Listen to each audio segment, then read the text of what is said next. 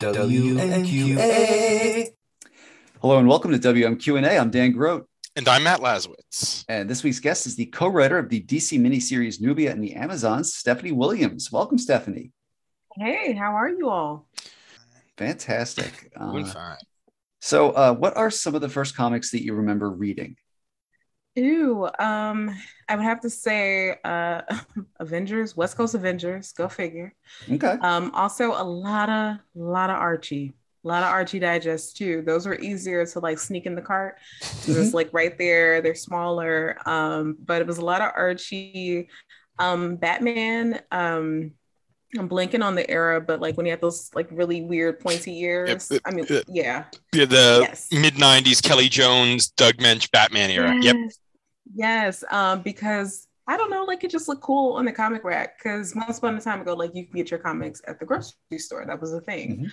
Um, so I remember seeing that. Um, Spider-Man 2099, because I really just love the suit colors. And I Mhm. remember seeing it um in the animated series um when they briefly had that. I thought it was a fever dream, but it, it, it existed. so um that's some of some of everything. It Even is. comic strips, I keep forgetting about those. But the Sunday, the Sunday funnies, um, my grandfather would fuss at me a lot because I would take the paper before he could get to it, and I would like destroy it, just trying to get to the funnies. What were your funnies of choice? Uh, it's the Boondocks. I grew up in Chicago, so that was like a it was a must read. Mhm. Um, what is the name of the one uh, with the cave? The no, he's a Viking. Hagar the Horrible. Yes, um, because um, so Dollar Tree also one once upon a time ago used to sell like comic related stuff. They would actually have the um, I guess the compendiums of uh, the comic strips. So uh, Hagar was one of them. I think Garfield, um, Family Circus might have been another one. Uh, they also used to sell like really cool Marvel books, so you can get like an X Men villains and uh, X Men good guys one, and it was like X Men TAS it was actually really, you know what? The Dollar Tree used to be really cool. I'm sorry, I just thought about that. How cool they used to be. They even had like the Jurassic Park books too. Huh. Very cool. Very cool. Um, so West Coast Avengers as like a as like a first comic, huh? Yeah. Um, that is one that is like kind of out left field. Um, and the way that happened is my grandmother loved going to the thrift store. Okay. And I quickly found like you could find, you know, comics that people weren't necessarily interested in because they weren't worth anything. Mhm. Um at, at the thrift store. So West Coast Avengers was one of those ones I picked up, and it happened to be like right in the middle of the Crystal, uh, Black Knight, and Sersi Okay. situation. Yeah, the Um, bomber jacket era. Yep. yeah, and I was like, hmm, you know what, uh, Grandma, this kind of reminds me of those soap operas that you like to watch, but the only difference is like these people are supposed to be saving lives. Well, I guess General Hospital, they're saving lives too, but they're also destroying lives too as they destroy buildings and everything else. Mhm. No, uh, absolutely. I think that you know I used to rag on my mom for for you know watching soap operas, and then I started reading X Men, and I'm like, no, Oh. it's the same. Even that animated series is very soap opera too. Well, Mm-hmm. yeah, because I'm like it's a direct lift, uh, oftentimes from the comics too. Yeah, I mean that's why a lot of people's fondest memory of the animated series is a a scene of Wolverine gingerly touching a photo, Yes. which is apparently now an action figure that you can buy. I, you know what? I was very close to buying that action figure too, but I just could not get myself to um, the price point. I tried to talk myself into it, and I just I couldn't. I'm like, that is a couple trips to the grocery store. Maybe you don't you don't need Logan that bad. uh, one, one, one day you'll you'll you'll stumble upon it at a show in like the you know discount section. Maybe That's not maybe not on. tomorrow, may, you know, but at some point. Or I'll be watching um, Antique Roadshow 35 years from now, directly beamed into my mind. And someone will be uh, selling that and it'll be worth, I don't know, like $20,000, $20,000. And I'll be $20,000 and I'll be like, um, hmm, I guess it was worth 200 after all, after all. So, um, I'll still be paying my uh, student loans off. So, because uh, those don't seem to be going away anytime soon. Yeah. Yeah. If I don't think about them, then they're not there. So I'm sorry for bringing it up. No, no, that's okay. We're gonna make them disappear very quickly. So, uh, yeah, you are you're working on uh, Nubia and the Amazons at DC mm-hmm. uh, with with uh, Vita Ayala, Aletha Martinez, uh, Mark Morales, whole bunch of talented folks uh, looking at Themysciran society while Nubia is in charge in the absence of Diana and Hippolyta. Um, how did this opportunity come about? Ooh, um, you know, I'm still taken aback uh, by that, just the whole thing, because uh, wow, what a year it's been. Um, so Vita hit me up one day and was like, "Hey, would you be interested in writing some Amazons?" I'm like, uh, "Yes, of course." Um, so they were like, "Okay, great," because I gave um, a copy of Living Heroes to the editor here, um, and you, you know, you may hear something. So I sure enough heard something. It was the week of um, Marvel Voices Legacy dropping. Oh wow! Okay. So yeah, just imagine, right? Um, so I talked to uh, the editor Brittany. Um, we just have like a general conversation about just Diana, uh, Wonder Woman, the other Amazons, how I got into uh, introduced to like DC Comics and um, Diana specifically as a character, and I talked to her off for like an hour and 30 minutes because if you ask me to talk about comics then I will talk about comics with you and um and she she really got herself in trouble when she started talking about the Dora Milaje because she had read my piece on them. It's like, oh, we're really about to have a conversation now um, because, you know, I often thought of the Amazons and the Dora Milaje um, very similar, right? Um, only difference is that uh, they're in the worlds that they live in, but they're still a sisterhood of women. Um, and that was something that I I love and I wanted to see more of out of um, just the Wonder Woman uh, titles and just between the Amazons. Like mm-hmm. I would like to I would like to be point to somebody or show them a picture of, let's say, uh, Philippus or Artemis or um, even Hippolyta or Sophia, and for someone to be like, I know exactly who that is. Mm-hmm. Um, so, in order to do that, is to give them a little bit more personality and things like that. So that's kind of what we talked about. Um, then I was invited to uh, write a short story for Wonder Woman Black and Gold 2 which um, just so happened to involve Nubia and Diana. Um, again, that was the whole reason why I wanted to write that story was to show the friendship between these two. Um, they're highly competitive, but that doesn't mean that um, they don't have that sisterly love from one another. So um, I don't know. I think that was like a week or two after I turned that script in, and Vita's like, "Hey, so you want to talk about Nubia?" In my mind, I thought it was a reference to the uh, short story that I had written. So like for like an hour, we did like this weird back and forth where we were talking about two very different things. So finally, it was like, no, no, no, no, that's fine. I am talking about Nubia and the Amazons. Like, what are you thinking for Nubia for the series? And I was like, wait, what? So that's how I found out that I was writing Nubia and the Amazons. Now, it is no one else's fault but mine. Uh, this was mentioned very early on, but um, I don't know. It's just something that hadn't really crossed my mind because not to discount myself as a writer, but mm-hmm.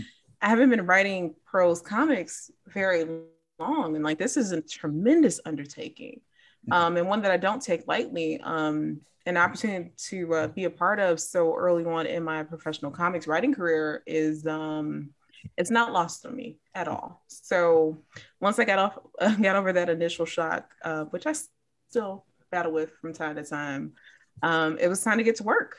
Because hey, I, I, you know, it's a character I've talked about before, and you know her history or the lack thereof, and seeing the potential there, and it's just, um, I don't know, it's a huge blessing to be able to kind of create that for her now absolutely. Um you know eh, you've been you've been writing about comics for for quite some time now. Yeah. You know how does that how do you feel like that that has prepared you you know now that you're you're on the other side of that fence? Absolutely. Um and at first I, I couldn't figure out how it would but um you know after turning in the first script and kind of reading it back and getting notes and stuff. And I just realized all the little stuff about comics that I loved were present in that first script um, or in the first book. So, um, and that only comes from being able to pay attention to those things while covering comics to pick up on, um, you know, why a writer will refuse, like not refuse, but not give too much information here, but really show it in the in the action or, or just in the artwork itself and letting the story breathe and the pacing and um, you know, even dialogue.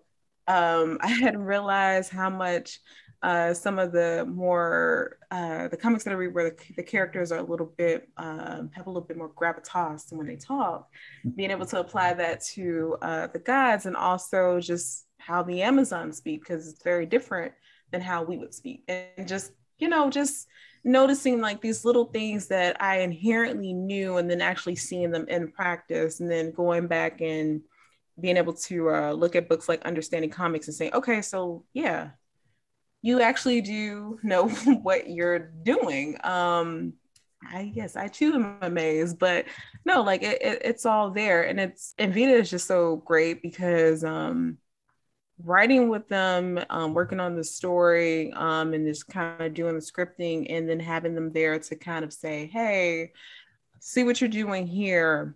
What if you did this, or like, what if we massage this out a little bit?" So, um, that's all been helpful because I feel like a lot of that stuff I probably wouldn't have really understood the way that I needed to if I wasn't covering comics prior. Um, were you and or Vita involved in the recruiting for the rest of the creative team on the book? No, um, everyone's kind of like assembled like the Avengers. Really, uh, the moment that, that I found that out, found out that uh, Aletha was a part of the book, I um, I damn near passed out because like Aletha Martinez to me is like um, in my top five of comic artists. Um, she's been around for such a long time and has such longevity. Um, and her work shows like you know her art when you see it. So um, I was just like, wow, someone I should probably pinch myself um, because, like, you know, what are the odds? And even having someone like Mark Morales on doing the inks, like a legend himself. Mm-hmm. So, and Emilio Lopez on their colors. Uh, no, uh, the editorial team did a fantastic job putting everybody together. Uh, you know, I was going to say, you know, Aletha is somebody who I've liked since uh, she did she did an X Men Gold Annual, and I think like 2018 was the first time that I, I, I came upon her stuff.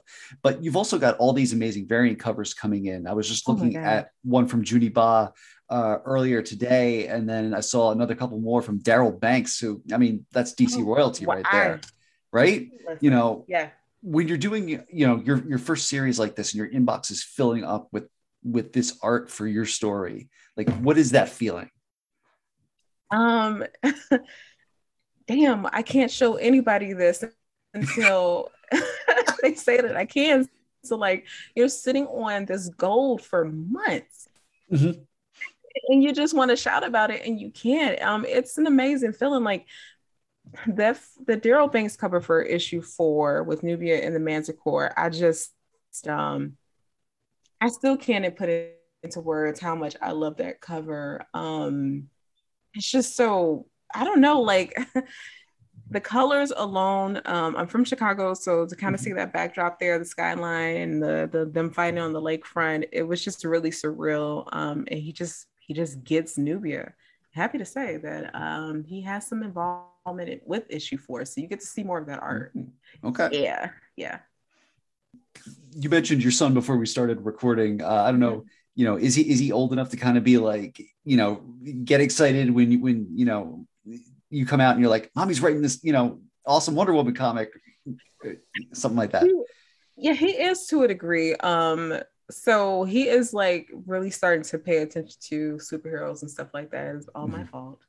Um, so he's realizing like who it's who.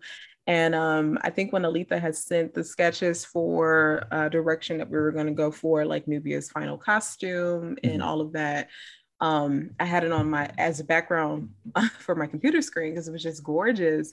And he walked in, and he was like, "Mommy, who's that?"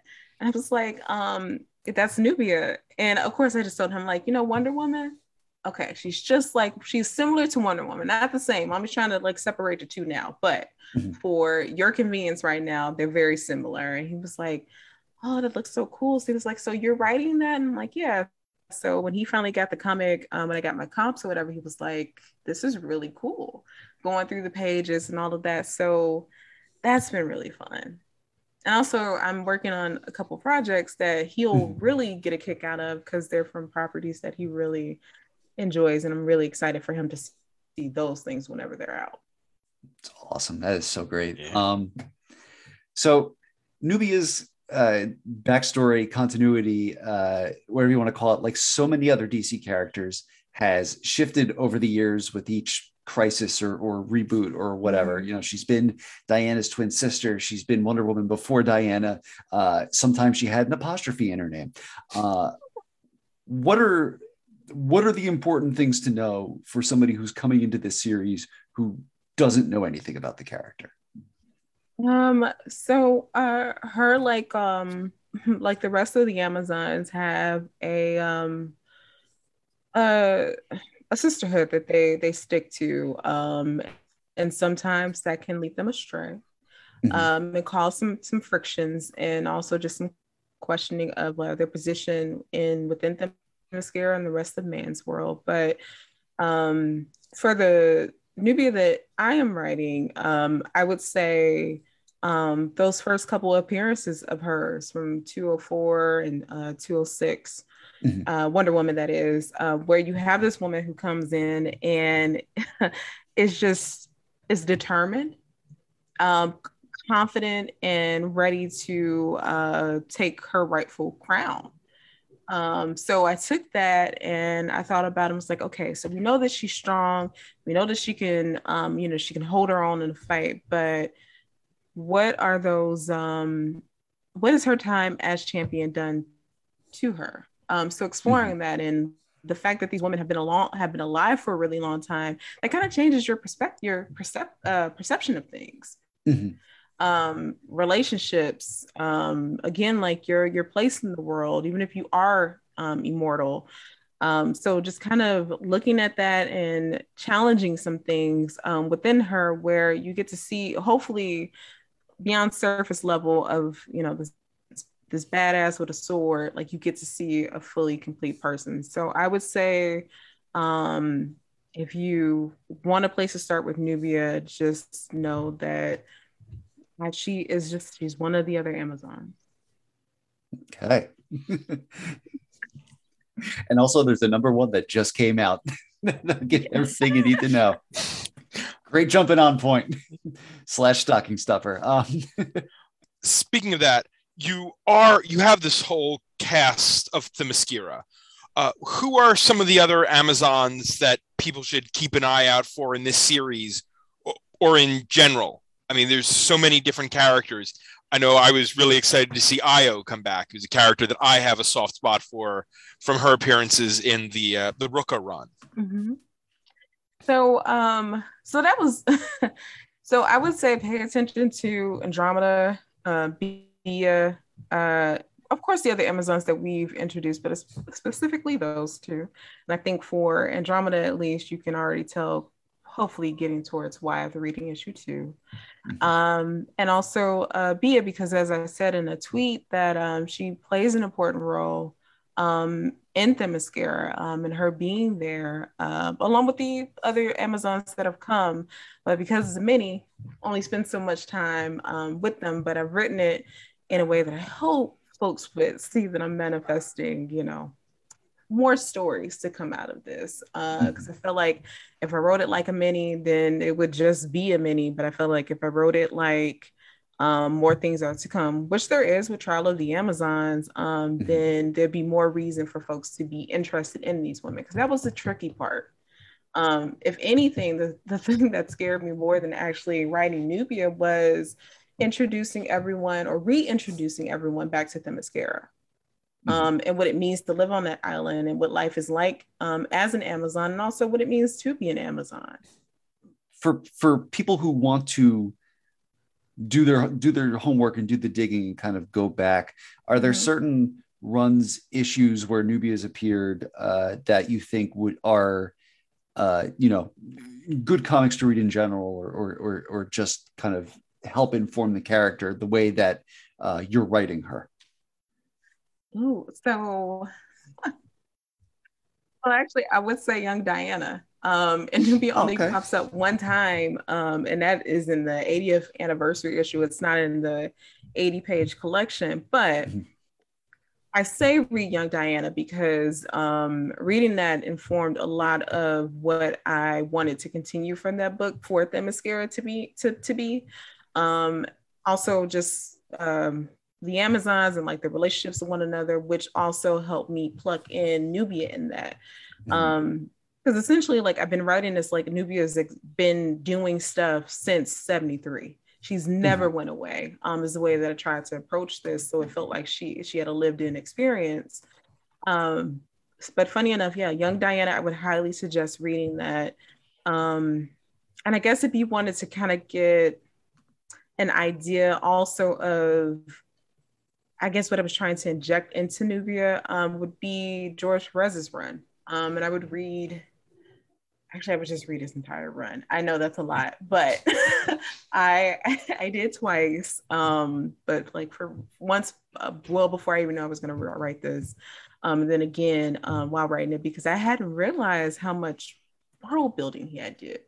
Mm-hmm. Um, and I mean, yes, but I mean like the care and attention to a lot of it, um, and how progressive it was even still to this day mm-hmm. um, and just his introduction to uh, introduction of the Cavern of Souls, um, as you can see, um, inspired our usage of the Well of Souls, and also the Well of Souls appears in Young Diana too. That, that that's good because that just came out, so that'll be easy to uh, easy for folks yeah. to track down. Yes, I, I was kind of I was kind of curious, you know, how those original uh, Bob uh, Robert Kanigher and uh, Don Heck uh, appearances might read through a modern lens. Um, you know whether they kind of whether they hold up. Yes and no. So I'm probably the wrong person to ask that question to because okay. um you know, me and older comics, we have a very special relationship where um I just can't I just can't help myself in reading them, um, even though sometimes they are very cringy.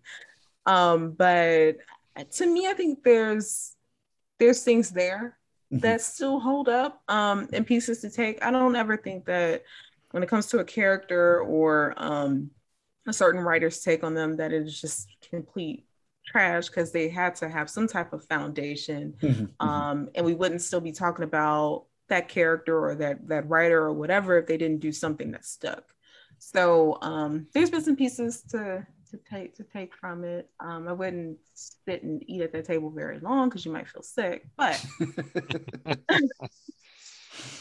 some things to nibble on. Okay. I, I, mean that that that's pretty much I mean that is pretty much the case with a lot of you know gold and uh, silver yes. and bronze age comics. Yes. Um, because that that I, I don't know, I think it's it's a Cheetah's first appearance, but it's very um it's very BDSM heavy. Um, and like I think Cheetah is tied up or someone's tied up and someone has a whip and it's I'm just like, how did you read this as innocent? like how did this like how did you look at this even then and not feel scandalized? I find that very hard to believe. Like you're just coming out of prohibition. There's no way that there's no way that you're not scandalized by this. I mean, those way, Marston but... and Peter oh, comics yeah. had some subtext. no, no, subtext is like th- this is the text, and and the subtext is like it, it's not. It, they're they're touching. There's you know, they're real real close. some skin and muscle contact type situation. Exactly. Uh, I know writers who use subtext, and they're all cowards you mentioned her briefly, but Bia is a big deal because this is the first canonically trans Amazon. Mm-hmm.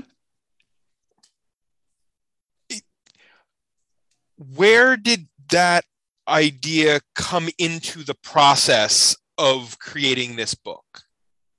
Um, from the very beginning. Um, so once you know we were tasked with um, kind of reinventing Nubia's um, backstory, I was like, okay, great. So now we can finally do something with the Well of Souls.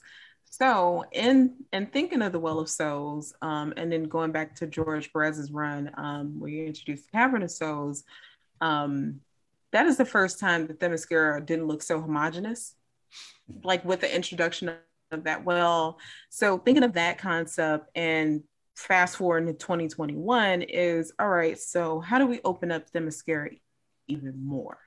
Um, and how do we challenge uh, some folks' views of what being an Amazon means or who can be an Amazon, so on and so forth. So um, I was like, I we would really like Themyscira to one look very reflective of the world that we live in, um, and that includes trans women. So it was very, it was very natural.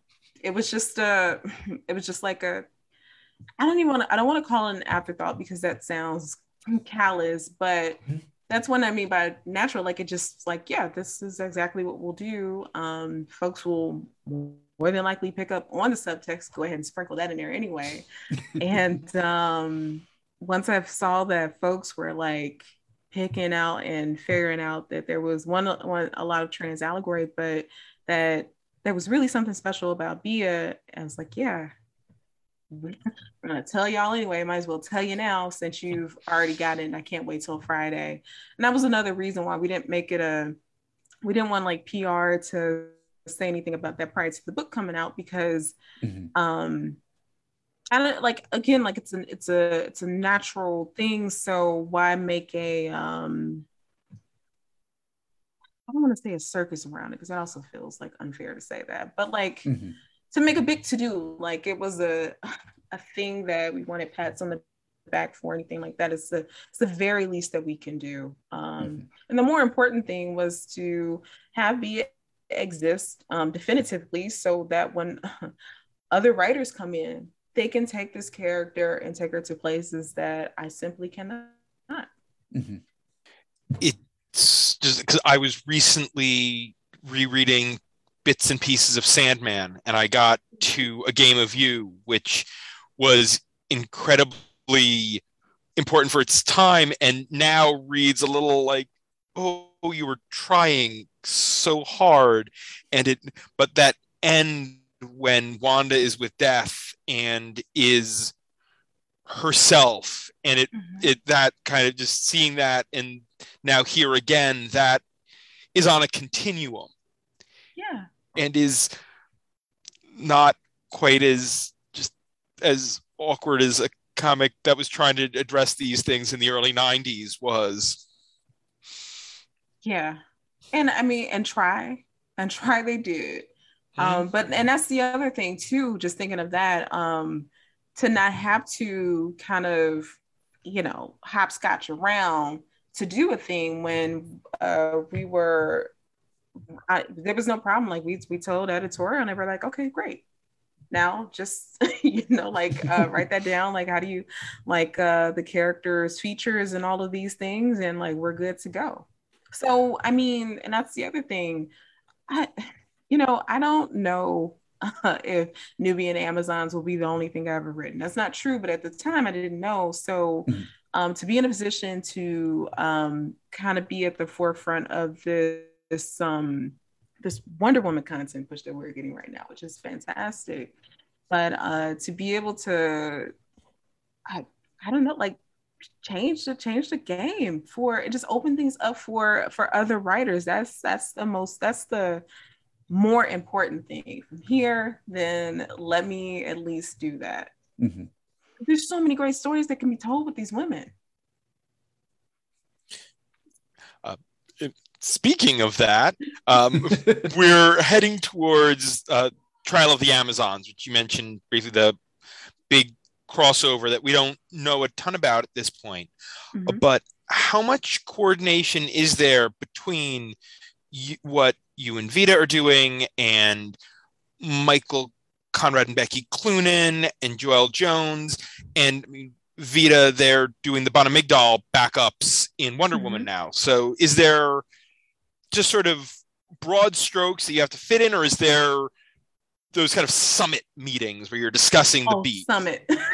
Definitely summit meetings. Uh, they happen bi-weekly uh, for a time that we're happening weekly. So um, we are like getting together, uh, talking to one another. I think this is the most that I've ever used Discord in my life.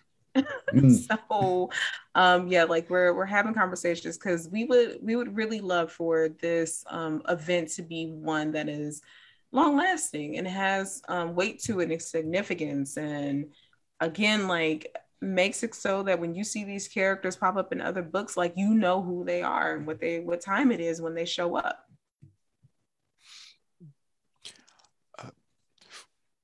uh, uh, might be an odd, specifically kind of nitty gritty question after all these high minded ones we've had.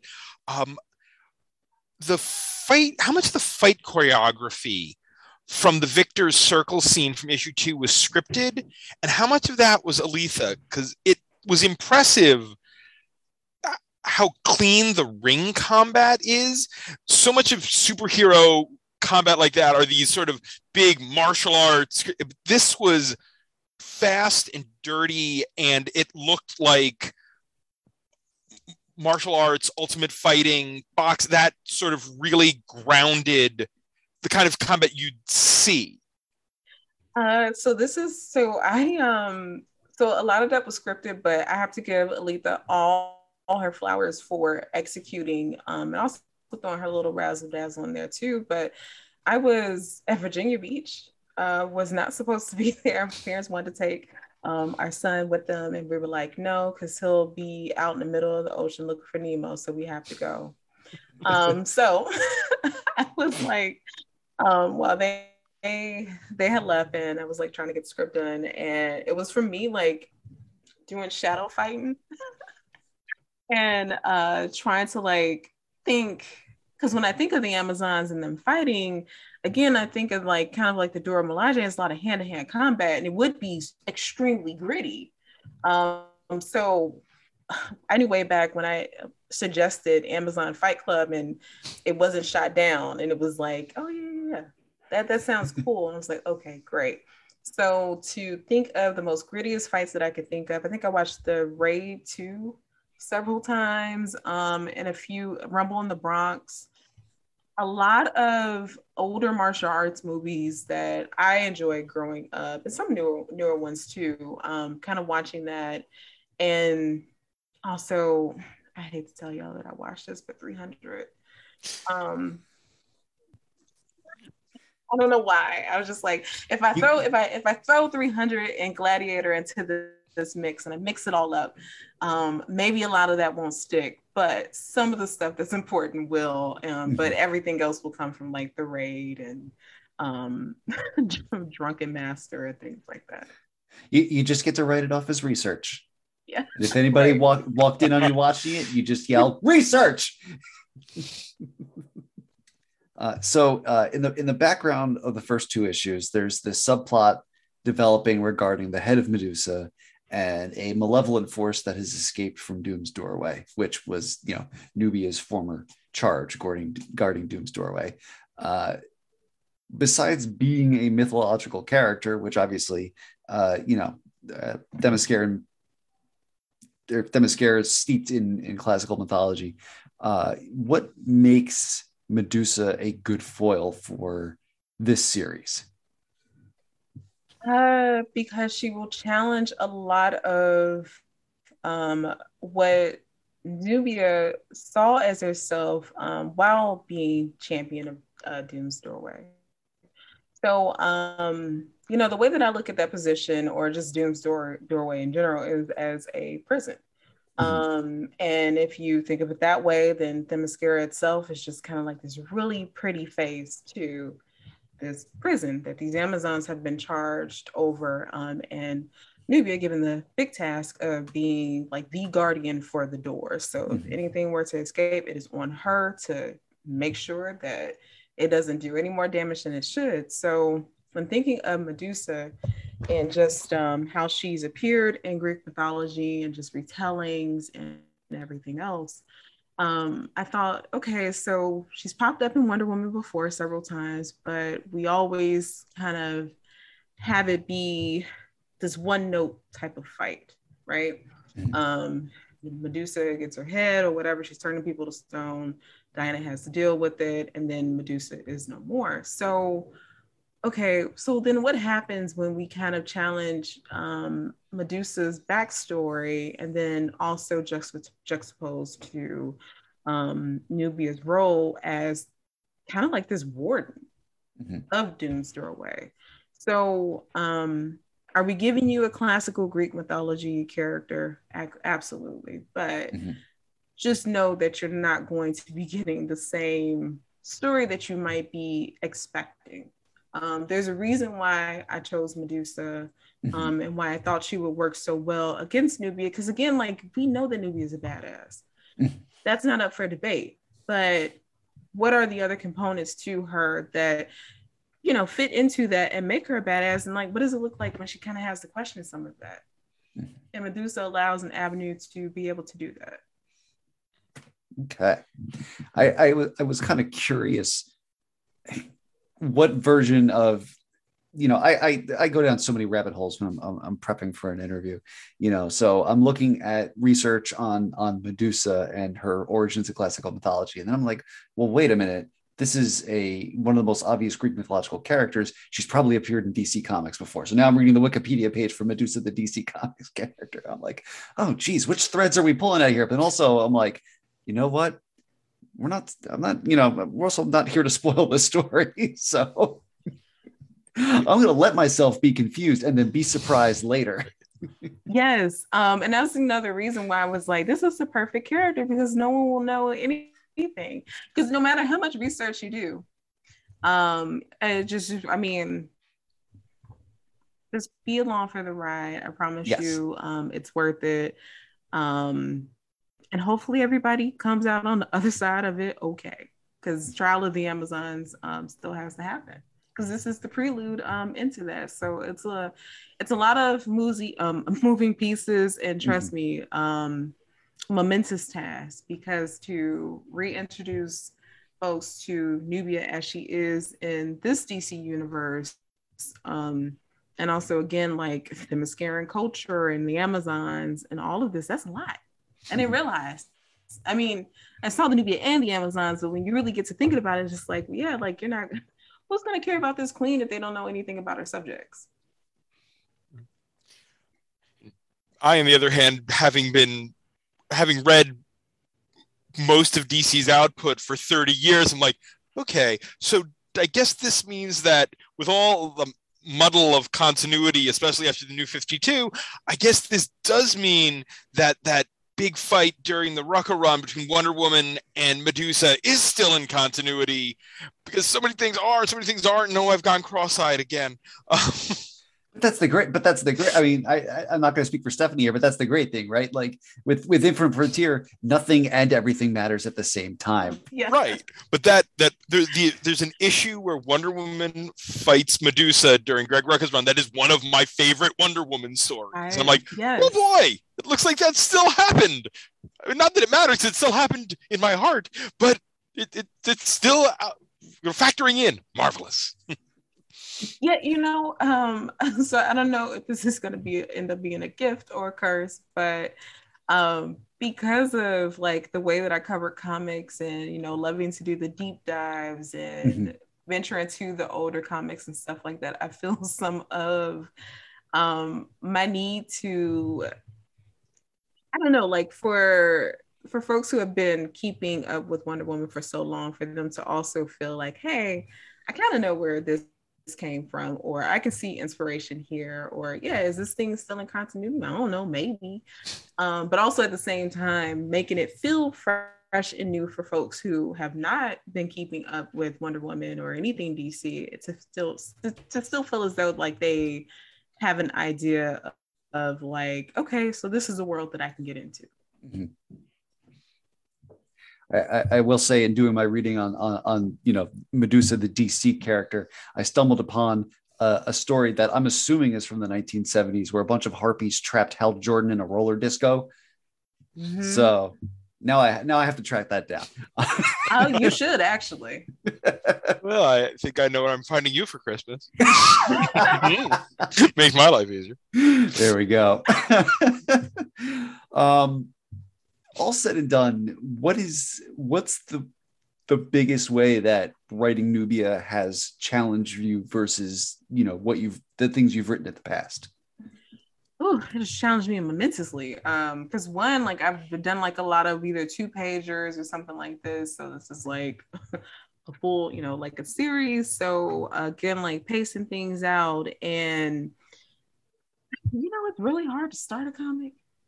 Like I never so what I mean by that is like the opening like how like just just the opening of things i think of like a tv a TV show and some of the ones that I really love, like there's a really cool opening that guarantees that I'm going to stick around before the commercials start. Well, once mm-hmm. upon a time when that was like a thing.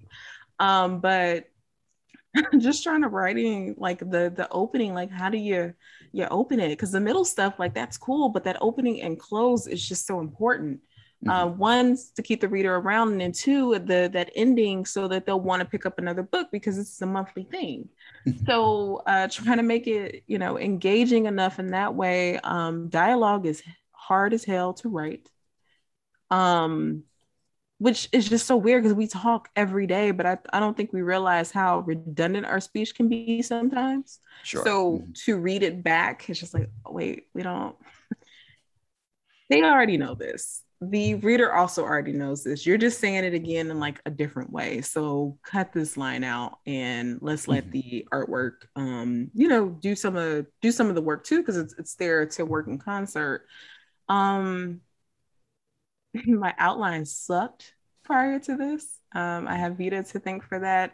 Um, and it probably didn't suck, but I just feel like I've gotten better about being more organized in um organized in my storytelling, but still leaving room for those moments where, like, wait, 2 a.m.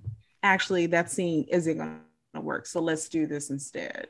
Um, so being used to uh, writing stuff out in my notes app when I need to. Or as Jerry Seinfeld tried to do, is scribble down that joke that he had like, wait late one night, and then it just looked like a bunch of trash when he tried to tried to remember what he uh, had written. Um, but it's I don't know, like it's it's shown me that I'm I'm capable of doing it. Mm-hmm. Um, and then I do have like again, like I do know what I am doing and would not be writing this book if I didn't. But um, I don't know. Sometimes you kind of get lost in the sauce of everything, and you don't really give yourself more credit than you should. So like, I get I get storytelling. So who knew? Who knew that somebody who enjoys Real Housewives of Atlanta um, and finds ways to fuse it with the X Men would understand storytelling. uh, but you know that that's that's actually a good a good segue at, at this point. Uh, you know, you just earlier this year, I believe, uh, you did a whole uh, comic that was basically sort of a, a, a slice of life sitcom you know but with but with superheroes in it uh living heroes and then you got to take one of those characters, uh, Monica Rambeau, and write a short for her for Marvel Voices Legacy. Uh, you know, it's not even, you know, it's well, obviously it's not life imitating art. It's art. It's art imitating art. um, you know, you got you got to do do the thing you you know you'd already done and then do it with that you know a character that you clearly yeah. have an affection for. Uh, you know, as your first kind of published big two work. um, you know, how how how I, I I guess how did that kind of feel when all that was coming together? Um, it felt um I, I don't know, like it, it felt kind of surreal because I, you know, one, I've been waiting for Marvel to e- email me all of that year, like with a cease and desist, like, hey, what the hell are you doing? so that was that. Um, but when I got the opportunity came to me, it was funny because I spent like two hours freaking out because I was like, oh, I got to tell like this you know this this hard hitting story. Um it's got to be it's got to hit all these emotional notes and stuff like that. It's like no you have two pages. So do the thing that you've already done. Um and then probably the reason why they hit you up to begin with and just tell like a fun relatable story with these superheroes. And the this and then next thing i knew like the idea about the supermarket came to me because it's around thanksgiving where i found out that i would be writing a story and i was like oh man I gotta go to the grocery store with my mom. She's gonna leave me with the card at some point. We're gonna be in mm-hmm. checkout, and it's just gonna be a race to will she get back in enough time, or, or am I gonna have to look back and forth like Courage Cowardly Dog, or get out my card and pay for these things? So what's gonna happen? Um, I was like, okay, so we'll do that with Monica, her mom, and we'll get in She Hulk and Thor because those were her old Avengers um, co-workers. Mm-hmm. Um, and I thought it would be fun if Thor was there because Thor um, was a jerk to Monica the first few times um, when they met, and uh, he was working with her on the team. So um, I just thought it'd be fun if he was there. They made nice eventually, and um, he would be there for her dad's birthday party. Same thing with um, She Hulk, mm-hmm. who took up for her, but also told her to go um, go get hit by a truck because she made a mess that they were trying to clean up worse. Yeah, no, Monica, no, She Hulk really told Monica to go play in the street in the Avengers comic. Deservedly so, because Monica did make a mess of things. uh, the, the, the, good news is it's all be- it's all better now. Yes, yes, it's all better now. It's all fine. they can all they, they can take family trips to Kroger. yes. Gotta be a funny thing to be like in Kroger and you see like Thor and She Hulk like walking down the aisle picking up chips. They gotta eat. Yeah. Yeah, and then like you know most superheroes wear their their super suits all the time. So yes, there's no way you're not spotting that. Mm-mm. I mean, one of the greatest Marvel comic moments of all time is the Hulk going into a grocery store in yes. nearby to where we live, Montclair, New Jersey, buying all the beans that he could possibly buy. Yes, it's that's how can you not love those moments? Matt, I saw where you were going. Like I'm Hulk loves beans. he does. It's true. It's true. Is there any news on uh, Living Heroes season two? Uh, I picked up the physical copy right after my wife and I binged all four seasons of. Living Single on Hulu, and she had seen it. I never had. She's like, "Oh, you'd like this," and I watched it. I was like, "Yes, I did." And then Vita put something up on Twitter like, there's a few copies of this left. I was like, okay, well, I'll, I'll take one. Um, and I loved how the book captures both the feel of that show and the feel of the characters you're using. Yeah. Um, so that was really fun because that was really a challenge um, to me. Um, like, how do I make this sitcom that everyone loves and also these characters like this, these Marvel property characters feel both new and old at the same time. Um, and also feel as though they could fit in this world. So um, that was quite a challenge. And i'm happy to like hear from folks like no this felt like this could very much be its own thing like on like an uh, disney animated series or um, you know some weird what if for living single in itself if that were to ever be a thing. And this is all because I wanted to make a joke about the Misty and I having to get a new roommate because Jean died. that was the only that's literally how this um this came to be because I watched the first episode of Living Single because I also was doing that binge, right? And uh, I believe the first episode is when Synclaire moves in because um she either like moves to the city or gets kicked out, one of the two. And I was like, yeah, that's Misty. And, but Jean died. The Phoenix Force doesn't pay rent. And I already knew that like Storm had family um, and ties to Harlem. And, you know, Jen's already in uh, New York and she's a lawyer. So, duh, Maxine. Then you have Sam there. Um, and then Wyatt Wingfoot, our Overton. Um, and also our Kyle. And it's like, here we go. Let's do it. And, and don't even get me started on my own what if theory that at the end of the series, after Khadijah and Scooter go off, they get involved in some sort of weird government thing. And that's how you get both the Equalizer and Black Lightning. See, there we go. I love yeah. this for all of us. Yes, I do too. and hopefully, you know, Storm will be able to, if you can do a season two, she'll be able to make it back from Morocco because, you know, she's Queen Oh, of Space yeah. now, and that's the whole thing. And we all know that, you know, screw you, Fox. After they started interfering that last season, the show kind of lost steam when they, you know, kind of forced some of those actors away. You need that whole cast. They, they were a unit.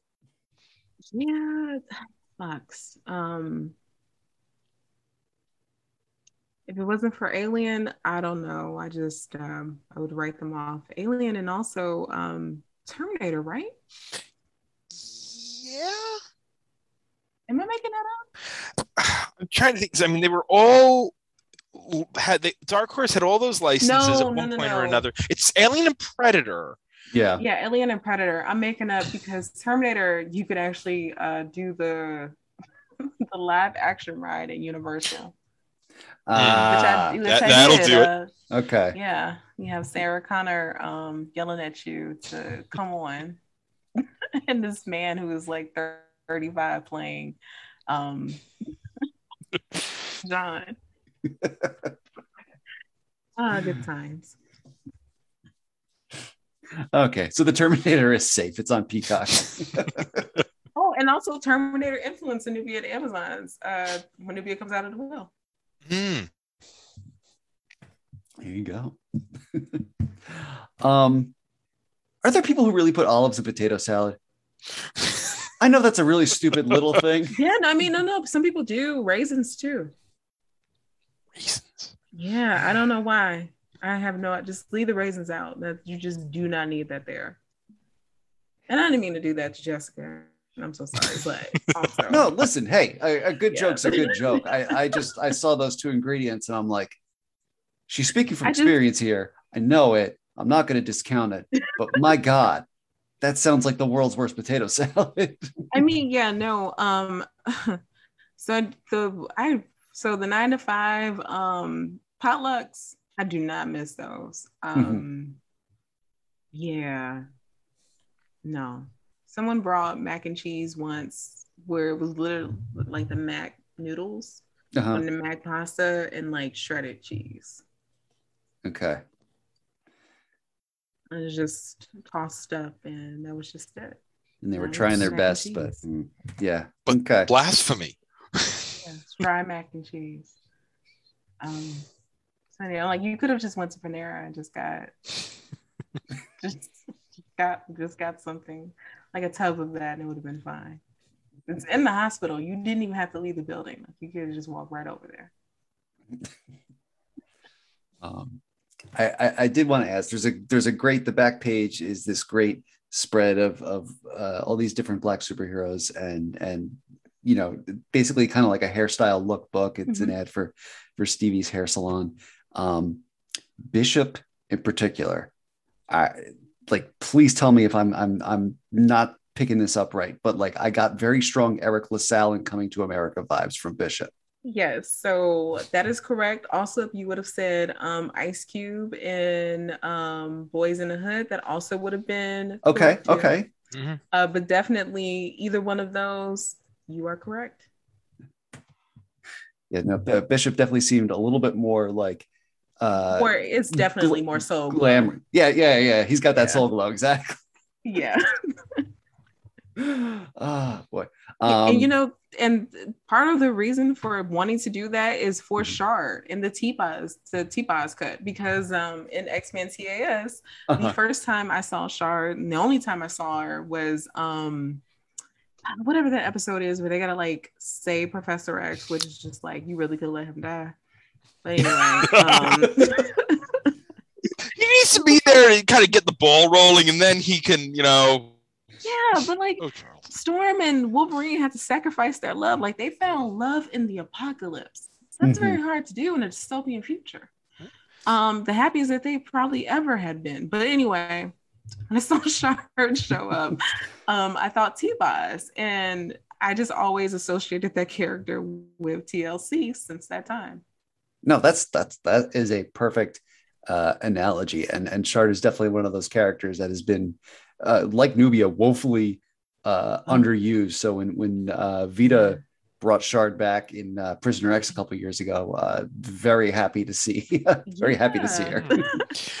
but in, in all fairness, if Storm and Wolverine had wound up together, Storm would not be with her her one true, which is Yukio, all the way. This is very true, and it's funny. Um, because I thought about instead of that end scene being Yukio and uh, Storm and Forge, I thought Yukio, Storm, and Wolverine because Wolverine and Yukio also that's true had a little thing. Mm-hmm. So I was like, wow, y'all are just, you know, everyone switches black books every now and again. It's just like, hey, are you still talking to that person? We love the X Men. They keep it all in the family. I, I, was I was actually trying trying to figure out based on all that because you know Ororo juggling all these relationships quite well. Uh, you know, what I get the sense that you're not the biggest Ororo T'Challa shipper. No, um, for several reasons. Mm-hmm. Um, and that's mainly been because of the way uh, the relationship has been written. And I mm-hmm. mean, mm-hmm. comics isn't always that great to relationships anyway, but true. Um, I don't know, like it just kind of always rubbed me the wrong way because you have like God rest his soul, um, Eric Jerome Dickey's um, tie-in to the bigger one, and that one always is kind of a little off-putting to me because I always kind of hate the thing, and I love romance novels, so I'm very familiar with this trope where, mm-hmm. um, you know, they meet at a young age or maybe early 20s or something like that. The woman gives her virginity to this guy, Ugh, gives her virginity like it's a fucking gift. Anyway, they meet later in life and mm-hmm. she ends up meeting her first. I mean, she ends up marrying her first because she was always destined to him and all the other bullshit. And then when uh, they go into the tie-in for um, or the actual like the main story of um, T'Challa leading up to his wedding, it's um he like interrupts. The X Men are on a mission, and T'Challa is there, like, "Hey, I need to talk to you because." I've decided that we need to get married. It's like, wait, what? Like they're running for their lives because I, I, think at this time, like the X Men are in between homes. Because isn't it just this is just before M Day and all those? No, no, no. Is this after or before? If they were on the run, it would it would be between like decimation and whenever they moved to San Francisco. Yes, it's something weird like that. But yeah. like they're in between places to live. Okay. Yeah, because the wedding issue is a Civil War tie-in. Yes, so that's yes. there we go. It was okay. after M Day. So this is right. Yeah, this is in between House of M and Messiah Civil Complex. War. Yeah, so, so, it's definitely decimation era. Yeah. Yeah, I feel like you called her at this vulnerable time. Like she needs somewhere to stay. So yeah, like I probably would tell you yes too. So anyway, they're like um they're in a relationship and and it's just that the way the storm is written sometimes same way that sue is written sometimes when um in her relationship with we uh reed where they're just kind of minimized a little bit yeah now does the relationship does now can the relationship work have i seen have i seen it written in the way that i i actually really like um Dwayne McDuffie and his um, Fantastic Four initiative. Read my mind. Mm-hmm. Love it. Even love Reed and Sue in that um it was it's it's great. Um and also just recently um tochi uh the black panther legends uh okay. series or whatever uh storm makes her appearance. And now that is a beautiful retelling of them meeting when they're younger. Um storm you see this young girl who is dealing with the balance of being considered a goddess but also a child at the same time and how she kind of shoulders that um it's actually some of the most beautifully written storm I've seen and wow. So if you haven't checked that out, go check that. That that um I think it's issue number two, but the f- issue before that's good too. So like, you know, it could work. I just would rather not see it. Fair. They're just there. Like I'm not gonna. I won't fuss too much. Uh, so uh, we did get a Twitter question in from uh, number one uh, Twitter inquisitor Asimov Fangirl, who asks if you could put the cast of Nubia in a sitcom setting uh, similar to Living Heroes, uh, which show would you choose? You know, I would choose The Office. For okay. several reasons. Yes. Um, because so um all right. So uh Hippolyta would be our Michael, but without or maybe I would write her kind of that way. Um, maybe she wouldn't be as goofy as Mark Michael is sometimes. Mm-hmm. Um Philippus would end up being our um uh, I guess she would be our Jan a little bit. I'll okay. probably write that just a little bit differently, but yeah, um, Nubia would be. Hmm. I don't know who Nubia would be. You got to give me more time to think about that, but I would yeah. write it office style. Um, I don't know if there would be direct parallels for each of these characters, but I would figure it out.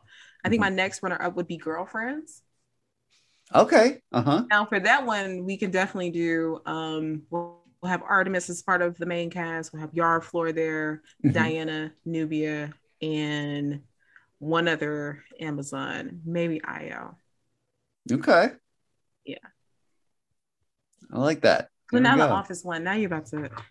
You all are probably about to get a tweets, a little tweet thread soon, because now that's baking in my brain. I, I look forward to that. I I spent the entire as issues at the office. I'm like, who is the who are the Jim and Pam here? I would I would figure it out. Trust me. Give me a little time. I'll figure I will. it out. Yes, absolutely. we look forward to it. um. So does does that mean we would get a Parks and Rec featuring the Bana-Mighdall? Because yes we would have to, right? At this point. Um, I mean, hell, I would even make it so that the Bana-Mighdall were um like a rival company. To um Dunder Mifflin um, or the the Amazons. And you know what? And Yara and the tribe that she's from, they would just be another little rival company. Again, let me give me some time. Yeah. I'm gonna I'm Absolutely. gonna figure all this out bonus content. Now I really right like here. the idea of this, right? but but you know what? That's the fun thing. I like exercises like that because um again, superheroes. They can yeah. punch, they can flip, they can do all these things, but um, I find it most fun when you're able to um, speak to a character and like, what would they order if they were at the bar? Like, what type of drink would they get? Um, mm-hmm. Would they leave a tip? Um, and just all of the things that I kind of explore in Living Heroes, where you have them in these regular mundane um, type of low stakes scenarios, but they kind of still act and do in the same way they would if they were fighting um, Thanos or the Skrull or something like that. Like it's just um, instead it's figuring out what hairstyle they're gonna get. Now my brain has just absolutely started spinning Parks and Rec in Gotham with Batman as Ron Swanson. And there you, oh my God, there you go, right? Dick, Dick, Grayson is absolutely Leslie Knope. I mean, he's just you know the, the ray of sunshine. I, yeah. no, no, no. I had to. Yes. Who's and Red the, Hood? Who's uh oh, Jason? Oh, oh, oh boy. Mm, okay. That's no, no, that wouldn't work. It's like okay, who's the, who's oh. the Joker in this? Councilman Jamm? Uh, I mean, Jean-Ralphio. Yeah. Technically, I'm homicidal. Yeah. okay, then Jamm is Harvey Dent. yes, there you go. You just got dented. Oh, oh what a wonderful rabbit hole. Yes, we can do this all night. this is my day to day. Welcome to Stephanie's brain. ah, man. Um, so I was wondering, as somebody who does have a, a, a science background, who's worked in science fields, do you ever catch yourself reading some of the more like STEMmy elements of comics and saying that's not how any of this works, or have you been so inured to comics for your entire life that you know you just you you brush past it? so funny enough, I don't. Because someone's asked me that before, and then I thought about it, and I'm like, man, that must be really weird. Because I, I, I, legitimately do not. Mm. I feel like maybe at some point, um, when I was younger, I might have. Um, but after working in the field, I'm like, you know what? We're all actually kind of winging it too. So no, no it, it it all pans out. okay. I mean, I am. This is somebody who is looking forward to the Roland um, Emmerich movie Moonfall. Mm-hmm. Because I know, I know that the moon would not fall into the earth. However, that does not stop me from thinking of that being my top one, top two ways to go out if we have to be in a cal- like a just a, a terrible, terrible world ending event. Like just mm-hmm. go ahead, let, let the moon fall on it down to the earth. But I know that's not what's happening. Some like aliens or some shit. I don't know. Halle Berry's in it driving the, driving a space shuttle like she was that van and kidnapped. So I'm in. awesome. You um, can't beat that. um, you just got announced for C2E2. Uh, yeah. Looking forward to seeing you there. By the way, I will be there. Yeah. Uh, is this is this your first show since uh, the pandemic started? No, so I actually did one um, show um, maybe three weeks ago, and that was um, uh, MiniCon, Charlotte MiniCon, which is like the hmm. smaller version of Heroes Con.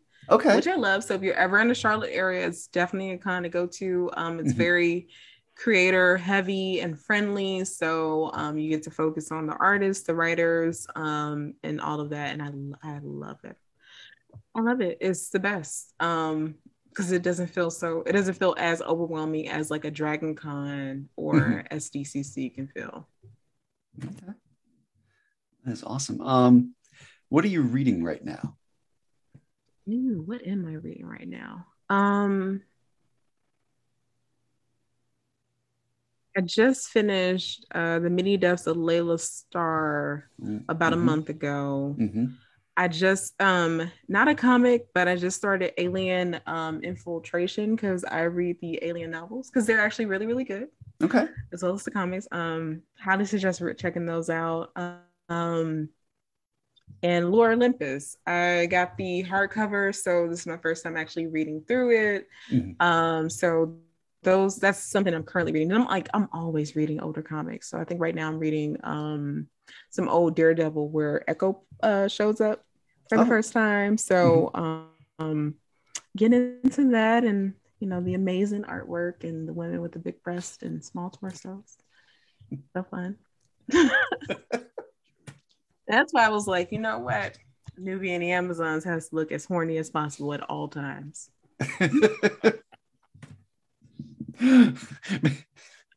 Mission accomplished.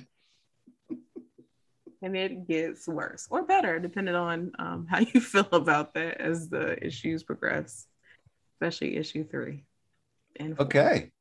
Yeah so be on the lookout. Good to know. Well uh, stephanie uh, this has been uh, a fantastic uh, hour plus uh, final question wind, as we wind down here uh, how can people follow you online keep up with nubia on the amazons living heroes and everything else that you have going on Oh, you can follow me on all social media. I even have a TikTok.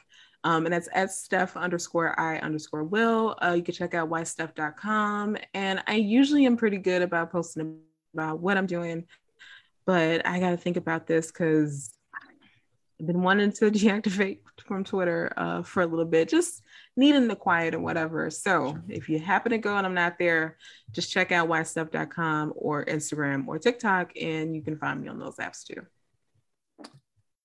Stephanie, thank you so much for coming on the show. Yeah, thank you for letting me um talk your ears off. You said you weren't talking, so I was like, I, I got you. I, I, a good episode is when it. I no longer have ears. That is that is true. That's it for this week's show. As a reminder, WMQ&A is part of Comics XF, where you can find this podcast along with our sister podcasts Battle of the Atom, Crisis on Infinite Earths, and the new Bat Chat with Matt and Will co hosted by our own Matt Lazorwitz and our bud Will Nevin. You can listen to WMQ&A on Apple Podcasts, Stitcher, SoundCloud, Amazon Music, Audible, and at comicsxf.com, where new episodes move Tuesday mornings. You can support WMQ&A at patreon.com slash WMQcomics, where a dollar donation gets you early access to episodes, Shoutouts on the podcast and a customized bonus reading column written by Matt Lazorwitz, built around the character, creator, or theme of your choice. A $2 donation gets you a free random comic in the mail for my collection.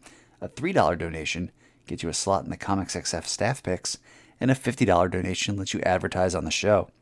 Big thanks to our patrons Charlie Davis from the Match Club podcast, Robert Secundus from Toxman at Comics XF, Carla Pacheco from Marvel's Spider Woman series, Kat Purcell from Comics XF, and Asimov Fangirl, aka the Loyalist Content Consumer. You can follow WMQ&A on Twitter at WMQ Comics, me at Daniel P. Grote, Matt Lazorwitz at MattLaz1013, and Comics XF at Comics XF.